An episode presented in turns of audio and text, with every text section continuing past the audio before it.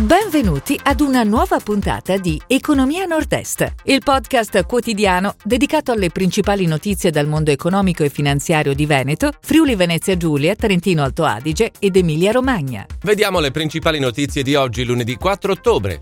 Distretti industriali spingono ripresa. Export più 27%. Dubai 2020. Le imprese del nord-est protagoniste. Generali. Patto del vecchio Caltagirone a un passo dal 13%. Cortina 2026. Grand Investments acquista due alberghi.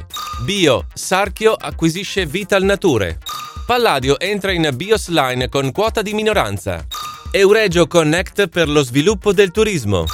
Distretti industriali spingono ripresa dell'export. A livello territoriale spicca l'accelerazione delle esportazioni distrettuali del nord-est più 4,2% la variazione rispetto al primo semestre 2019, dove si sono messi in evidenza il Friuli Venezia Giulia per dinamica, più 15,6%, e l'Emilia Romagna e il Veneto per aumento dei valori esportati, più 443,7 milioni di euro e più 324,9 milioni rispettivamente. L'indagine è di Intesa San Paolo. Dubai 2020. Le imprese del nord-est protagoniste. Inaugurata a Dubai l'esposizione universale che ha visto molte imprese del nord-est impegnate. Gli scafi di Fincantieri, la cupola dell'Al Wasl Plaza di Cimolai e Rimond, le cucine di Gico, fino al terminal realizzato da Rizzani Decker. Generali, patto del vecchio Caltagirone a un passo dal 13%. Il CDA dei Generali ha dato il via libera al pagamento della maxi cedola. Intanto continua la scalata di Del Vecchio che ha comprato 1,1 milioni di azioni, portando così il patto con Caltagirone Fondazione CRT al 12,97%.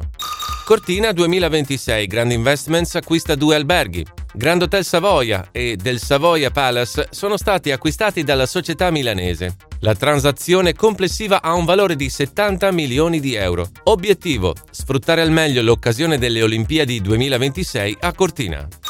Bio. Sarchio acquisisce Vital Nature. L'azienda di Carpi ha annunciato di aver finalizzato l'acquisto della società modenese che, con un fatturato di 5 milioni di euro, rappresenta una realtà storica nella commercializzazione di alimenti bio.